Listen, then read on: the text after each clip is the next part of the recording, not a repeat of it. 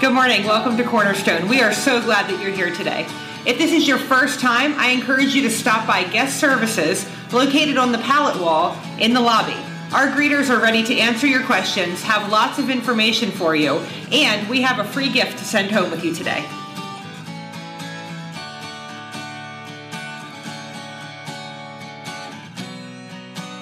We are one week away from kicking off our At the Movies sermon series. This awesome and unique series allows us to experience movies in a whole new way. Each week, we'll watch a popular film and find God at the movies. A little later in the service today, Pastor Dave is going to challenge you to invite some friends along in the upcoming weeks to this series. And we want to help you and give you some tools to do that. When you leave today, pick up one of these a popcorn package with a ticket to At the Movies. You can give them to your friends, family, co-worker. All of the information is printed on the ticket and invite them to join you to this awesome experience. We also have information on our Facebook page and on our website at cccduncannon.com slash movies to better explain why we do a series like this and give you information that you can easily share with your friends and family. Thanks for coming, everyone. Have a great week.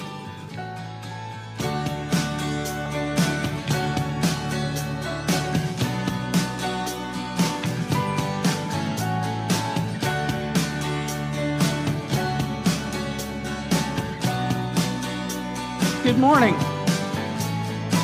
How are you today? Good. I, I just do- dozed off there for a second. Um, my name is Dave Sherwood. I'm the lead pastor here at Cornerstone. Welcome you to our services today. If you're a visitor, you're at the tail end of a series called R4. What we've basically been talking about is rest and recharging and resetting your life. And today we're going to be talking about reigniting something. So be thinking a little bit about what that reignition might be here in a minute. We got a variety of things coming up in the fall. We've got a big leadership summit talk about the vision of our church. We're going to end up with some next step classes for people that are new to the church, get them acclimated to things. We've got baptism September 15th, which means we've got classes September 8th. If you're at all interested in baptism as a next step of your faith, you can contact the church office. You can come to the class. You don't have to get baptized, it's not the same day. Um, but if you're interested in things like that, you can let us know. In addition to all that, next week we've got At the Movies. And so, At the Movies is an opportunity for us to invite some of our friends that maybe don't typically go to church. Maybe they've given up on God, given up on church, given up on whatever. It's a chance for us to do something that's a little bit more interesting. It's a little bit different than typical church. So, be thinking about and praying about that. In fact, what I want you to think about and pray about very specifically is on the way out, you've got these nifty little at the movies along with some popcorn. Get it? Popcorn movies? We're so clever. Yeah. Anyways, uh, you can grab these little packets for inviting somebody. And um, you'll notice that up in the front areas, there's these candles. And what I want you to be thinking about all during the service is I want you to be thinking about maybe who around you, who in your life, coworker, friends, family, maybe needs God. Maybe they've given up on God, given up on church, given up on themselves. But you know that they really need God. See, I understand this because I wasn't raised in a Christian home. And so I, I, I think sometimes when you're raised in a Christian home, like all the compassion and love and all, all this, it, just seems like normal and like it's a, it's a given. But I wasn't raised in that sort of a home. And so when Christ came into my life, when I surrendered my life to Christ, things were dramatically different. I went from somebody that was literally suicidal to somebody that was filled with God's love and forgiveness and hope. And there's probably people like that all around you. Yeah, I know their Facebook pages, their Instagram, everything looks cleaned up and really nice, but you'd be surprised what's underneath. And maybe the surprise also is you being courageous in maybe a totally new way about inviting someone. So, like I said, be thinking about this candle all during the service. At the end of the service, we're going to ask you to engage in that a little bit more. Let me pray and then we'll jump in. All right? Father God, we thank you for this morning. We thank you for this day. We ask, Father, that you'd lead and guide our hearts and our minds down the pathway that you have for us. We ask, Jesus, that you help us to think like you, to feel like you, and to engage like you. We pray all these things in the powerful name of Christ. All God's people said, Amen. Okay, so Proverbs 26 20 says this It says, For lack of wood, the fire goes out. Thank you, Captain Obvious. So, what's going on? Well, there's more to the passage, and it actually talks about how you don't kind of stoke a, a fire of a quarrel, because that's what some people do. But it got me thinking about something that we're going to be talking about the rest of the service. And so the question becomes this fire has to have some logs put on it. Fire for what? Well, that's the trick question, isn't it? What are we passionate about? What do we think it's all about? Let me, let me be manipulative and tricky for a second. I want you to imagine that you win the lottery. Not some crappy $5 million lottery. We can spend that. Not even a $35 million lottery. I, the 751 and 99 cent lottery. Okay? Yeah, go big or go home. And so you win the lottery, and your mind, let your mind right now just start running. Oh, I need a Ferrari and a boat, and I'm going to move to this place, and I'm going to do, and I'm going to have these experiences. Here's what the lottery does the lottery is this really awesome idea filter. And it tells you exactly what's the center of your hopes, your dreams, your passions, your desires. It's a trick question. What if you won the lottery? Interesting kind of thing for you to consider is Jesus had already won the lottery when he was up in heaven. He's up in heaven, he's driving his Ferrari down the streets of gold, getting the best coffee known to man, just enjoying everything. It's, it's all great. But he decides that his passion is the important thing for him, it says, for the, the joy set before him, he disrobed himself of his glory because winning the lottery for him was sacrificing himself on a cross for you. And all of a sudden, something interesting is going on. So we live in this world, and this world tells us, hey, you got to make a lot of money, or you got to have a career, or you got to have these credentials, or you got to have these many followers, or be a YouTube influencer, or th- this is what it's all about. And then Jesus comes in and says, actually, what it's all about is nowhere near that shallow or selfish. It's about people and their souls and their hearts and their minds. And it's about all of eternity, not just someday, right here, right now. So, in the book of Hebrews, where we're going to be spending some of our time, what's going on in the book of Hebrews is Paul's writing to some people that are, are pulling back from their faith. And so, Paul, in looking at them pulling back on their faith, he throws some logs onto their fire. And the logs that he chooses to throw on their fire I'll let you know about as he sets it up. It says this in Hebrews 11, verses 1 through 3. He says, The fundamental fact of existence is that this trust in God, this faith, is the firm foundation under everything that makes life worth living. It's our handle on what we can't see. The act of faith is what distinguishes distinguished our ancestors and set them above the crowd. By faith, we see the world called into existence by God's word. What we see created by what we don't see. Paul's argument is a reminder to them that it's not about what you see and experience and taste and touch and feel, that underneath it all, underneath the fact that you can even enjoy any of those things, is a designer, is an architect, is a rescuer. It's God. And that God, underneath all of this, has made this thing, and you can't see what's behind it, but you experience what's behind it the laws of gravity and the consistency of mathematics, and tens and thousands of millions of other things. And then the interesting question becomes for us and for these people that this book is written to is what is our foundation?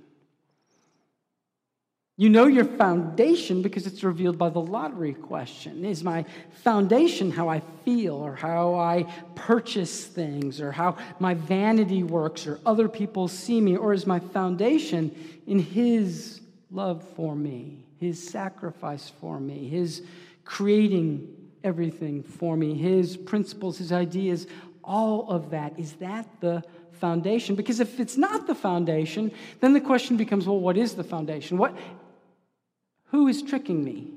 How, why do I think the way I think? Uh, we've got this really neat structure here in America with the internet and TV and everything else. And so there's people that are constantly telling you, ha ha ha, this is what's funny, and oh, ho, ho, this is what's meaningful, and buy this product, and, and you'll be happy or, you know, self actualized by this, that, and the other thing, and all this fluid stream of purchasing things and experiences and ideas. Which one is happening to you? Are you rooted to the very blueprints, the core, the foundation? Or are you just flowing back and forth? In Hebrews 11, he goes on and he basically is saying to these people that are receding from their faith, he says, By faith, Noah built a ship in the middle of dry land Abraham said yes to God's call to travel to a place he'd never been before. He literally is told by God, hey, just head in this direction. I'll tell you when you get there. Are we on the slide up there? No, not yet. Uh, Sarah, Isaac, Jacob, Joseph, Moses. There's this whole list. And here's where I want things to kind of get interesting for you. Your story is connected to their story. Let me explain a little bit. This, this idea of who Jesus is and what he accomplished, but it's not just all directly connected. There's Bible translators, and there's missionaries, and there's prophets, and there's scribes, and people that did potlucks. The whole point is that all through history, all this has flowed down to this moment. All of those stories in my Bible flow into this moment, they flow into me. Now, this is where things get interesting because, okay, all of these people, knowing all these stories, that's part of what keeps me on fire, keeps me engaged. Now, I can read all the other stories. I can read the Kardashian stories and Kanye stories, and I can read all kinds of shallow nonsense stories. Or I can read the sort of stories that fuel my faith. And what do those stories look like? Well, the stories look like things like this. In Hebrews 11 24 through 28, it says this By faith, Moses, when grown, refused the privileges of the Egyptian royal house. He chose a hard life with God's people rather than an opportunistic, soft life of sin with the oppressors. He valued suffering in the Messiah's camp far greater than Egyptian wealth because he was looking ahead. He was anticipating the payoff.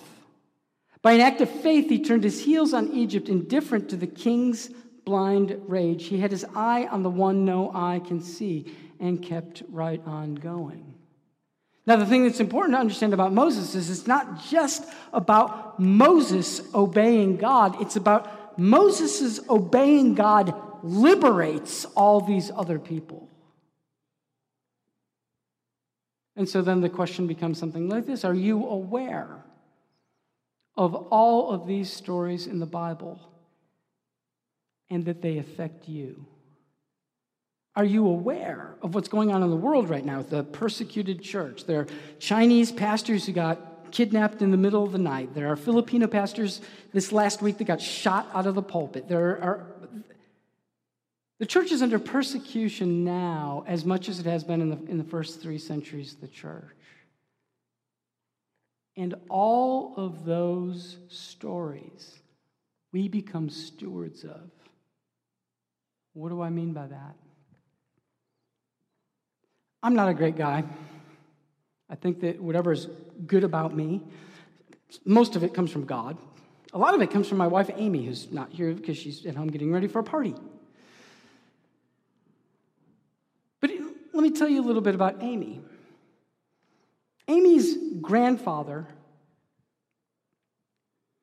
was a raging alcoholic. He was physically and verbally abusive to his household. And what happened is, back in the day, there were these things called revivals, kind of like the fair coming to ch- town or the carnival. And so it was just a big deal. You just go, just go see it. Well, he gets invited by somebody to go to this revival thing. And Amy's grandfather, Timmy, steps into that place and encounters God. Encounters the story of Jesus' love and forgiveness, redemption, and he's transformed. And as he's transformed, it transforms his marriage and his family. Two of his sons become pastors. His one daughter is like married to a pastor. And then down the road, Amy shows up. And I get to meet her. Now, here's the deal. At first, when I met Amy, I didn't realize that she was a part of all of those stories. Were a part of all of the stories of Christianity. And in fact, they all boil down to your stewardship of all those stories. They are a torch that the martyrs carried, and the saints, and the apostles, and the missionaries, and the Bible translators, and Joe Average, and people that gave money. It's a torch that's handed down to you and me through their tears and their blood and their suffering. And the question becomes what do we do with that torch? Will we hand it on to the next believers or not? Somebody has to be courageous, somebody has to be brave. And somebody, whenever the preacher says it, always means you. He goes on in this Hebrews passage. He says, I could go on and on, but I've run out of time. There are so many more. There's Gideon and Barak and Samson and Jephthah and David and Samuel and the prophets. Through acts of faith, they toppled kingdoms, made justice work, took the promises for themselves. They were protected from lions and fires and bears, oh no, and swords thrusts. They turned disadvantage to advantage. They won battles. They routed alien armies. Women received their loved ones back from the dead. There were those who, under torture, refused to give in and to go free. It goes on, it says that they preferred something better resurrection. Others braved abuse and whips, and yes, chains and dungeons. We have stories of those who were stoned, sawed in two, murdered in cold blood. Stories of vagrants wandering the earth in animal skins, homeless and friendless and powerless. The world didn't deserve them, making their way as best they could on the cruel edges of the world. Why would someone live this way? I don't know if you know Penn and Teller. Penn and Teller are magicians. One of them's always silent, it's like Silent Bob. And Penn was interviewed, and he's not a Christian, but he, he said something fascinating. He said that he was super respectful of Christians because they were brave enough to humiliate themselves in awkward situations, inviting people to ch- church and telling the gospel story. That he respected that because if you really believe something, if it's really the centrifuge, if it's really the foundation, then it's got to bloom, it's got to create fruit, it's got to go out. So let me be patriotic for a moment. I want you to think about America, America's wars in particular. And we've got some errors that we've made. I think that history's made pretty obvious. But one of the things that's really interesting about a lot of our wars is that we go to liberate others. By and large, our stories are not about people coming to our shores and we're defending it. Because you know what? You're kind of cornered. It's heroic, but it's also necessary. But sending our daughters and our sons overseas to liberate other people who are being cornered and trapped and liquidated in concentration camps and everything else. There's something dynamic about that. In a minute, I'm going to have you watch a clip from the movie Braveheart. A lot of you have probably seen it. This is a, a couple of not perfect words in, in the clip. Uh, all I can say is get over it or send me a letter. Sorry. Um, but what he does is he, he's saying to these guys, hey, we want to liberate Scotland. And they're doing what people do when you say, let's go do something heroic, do something that matters. They're hedging their bets. I don't know if I want to do this. I don't, I'm not, I don't know, courage and what does this all mean and blah, blah, blah, blah, blah. And then he's, he steps into the moment and he says, Look, you're all going to be on your deathbed someday. And you're going to look back at this moment with either regret or you changed. In your case here today, I'm asking the Holy Spirit to tell you that when all of these people have handed this torch to you, that God believes in you to be able to do it in this generation. Your friends, your family, your neighbors, that you can step into it. I'm going to meet a bunch of people in heaven someday. I'm going to be able to see Amy's grandfather again and say, thanks. I'm going to meet C.S. Lewis, who I've read a bunch of books from. I, I get to say thanks. I'm going to meet all these songs that we sing and the hymns and all that, those, because all of that has changed me. I, I get to go meet all these people and say thanks. There are literally going to be hundreds, if not thousands, of people that have built courage into me and hope into me and faith into me. They are the logs on the fire. And the question becomes what are people going to say to you in heaven someday? Are people going to say, You were courageous? Thanks for inviting me to. Thanks for bringing up the conversation of, thanks for. Uh, is anybody going to say that? It's a point in the sermon where you, you go one of two ways. You either go, man, it's crap, I shouldn't have come to church today. It's guilt sticking and shaming.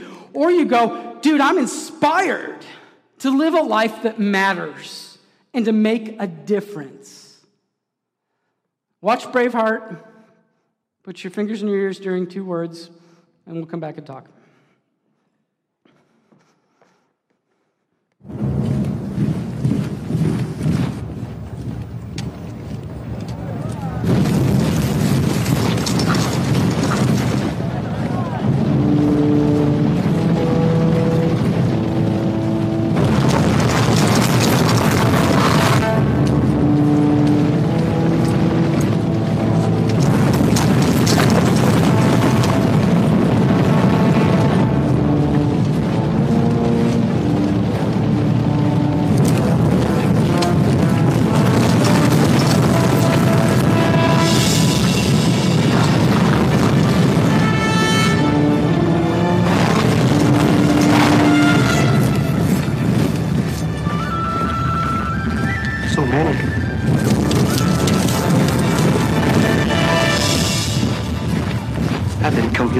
So they could own more lands.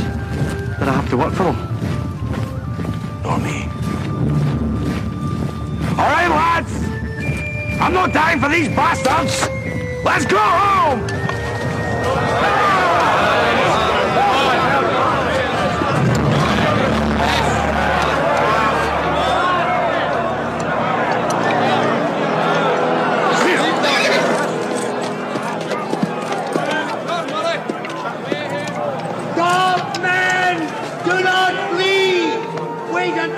Negotiated.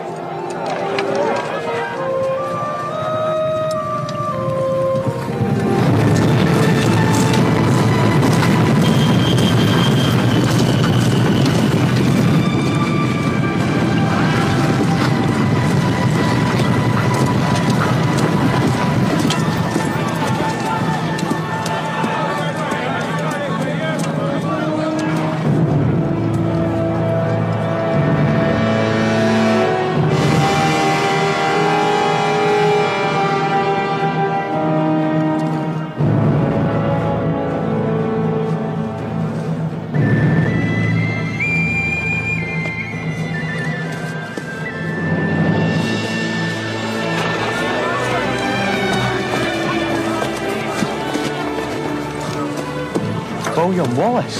Can't be. Not tall enough.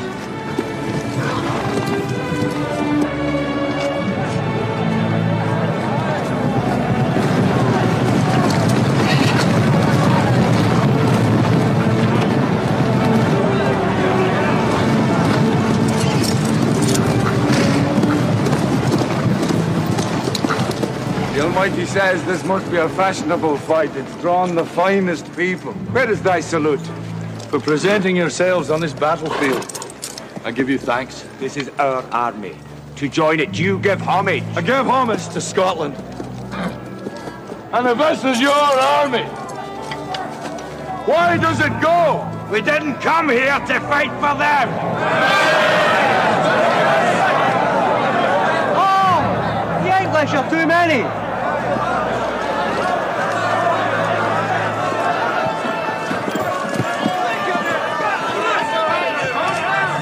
Sons Scotland, I am William Wallace. William Wallace is seven feet tall. Yes, I've heard. He Kills men by the hundred. And if he were here, he'd consume the English with fireballs from his eyes and bolts of lightning from his arse. I am William Wallace. And I see a whole army of my countrymen here in defiance of tyranny. You've come to fight as free men. And free men you are. What will you do with that freedom? Will you fight? Fight against that? No! We will run! And we will live. Aye. Fight and you may die. Run and you'll live. At least a while.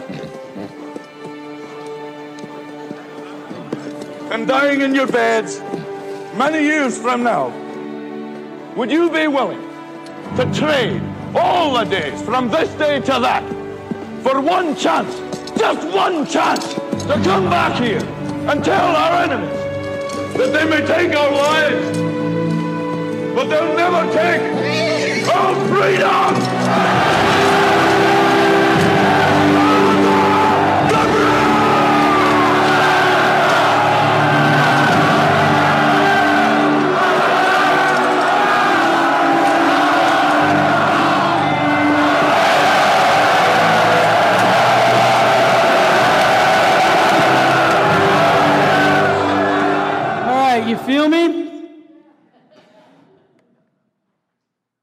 My point.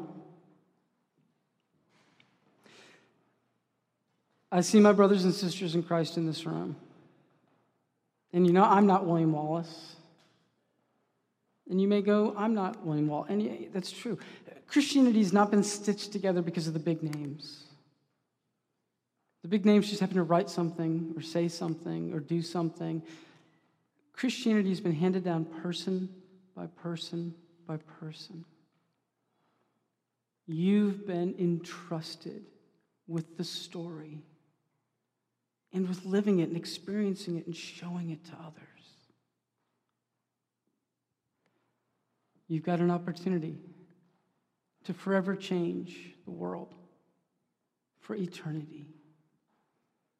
I was a sarcastic, dark, negative 14, 15 year old kid, last person you'd probably try to invite to church, cynical, nasty. Here's my point my point is, you have no idea what's going on inside of people. They are a moment away from death. They're a moment away from divorce. They're a moment away from getting back into meth. They're all sorts of things. And Jesus can really, totally transform someone's life. I know it because it happened to me. But for that to happen in that person, in that marriage, in that life, somebody's got to step in. And that someone is you. It says this in Hebrews 11 39 through 40. Not one of these people, even though their lives of faith were exemplary, got their hands on what was promised. God had a better plan for us. They didn't get to see it all come to fruition. Notice what it says next that their faith and our faith would come together to make one complete whole, their lives of faith not complete apart from ours. That it keeps being passed on generation to generation. And then the next big question becomes will there be another generation? Or to put it this way, as we have received the fire from them, from God, it ignites our lives to hand off to the next believers. And sitting in your bed someday, are you going to look back and go, man, I remember?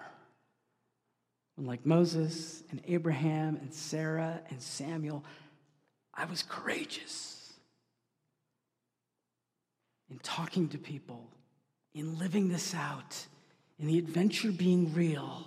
And you're going to look back and there's just going to be a big, silly grin on your face because you became fully awake and fully alive. And you know that eternity is going to have people coming up to talk to you.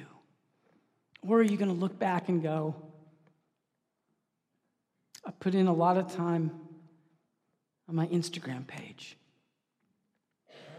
I binged a bunch of Netflix. And before I died, I was dead already. Which one are you going to be? So, what I want you to do with the candle that I've asked you to think about during the whole service is you're going to have an opportunity during the worship set to come up and to take a Sharpie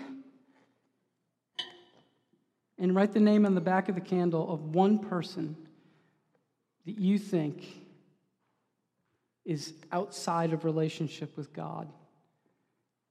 That God maybe wants you to influence, wants you to, wants you to take a courageous step forward. And what is going to happen is all of the month of September, every single day, I'm going to pray for the list that I'm putting together. You're going to put the name on the candle. You're going to light the candle at the end of service. I'm going to blow out the candle, and I'm going to write those names down. I'm going to do my part. God's going to do his part. Step into the adventure of doing your part. When you come up to light the candle, there's a, there's a lighter. Why don't you take that lighter and linger for a moment?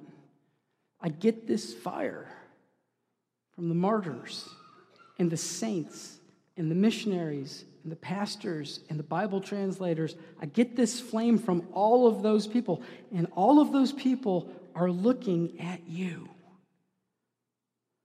in anticipation of the courage you're going to display moving the God story into the next generation. Then light the candle for this next person.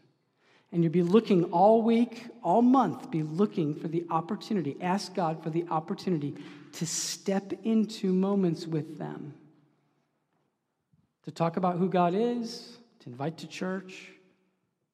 Let me pray. Father God,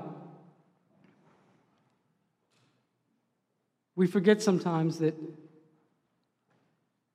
all the things that we have your word, your Holy Spirit, the church, our history, uh, every, everything we have is connected not just to you, but to people. People, God, that were courageous. People, God, that, that suffered. People that lived life in wild abandon for you, and courage and joy. And Father God, we're going to get to meet all these people someday because they're part of our family, and we're looking forward to that. But Father, right here, right now, would your Holy Spirit make us brave? Make us courageous.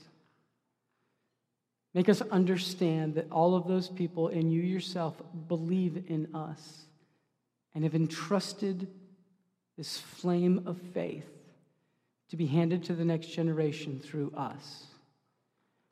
May we be made worthy in Christ's name. Amen.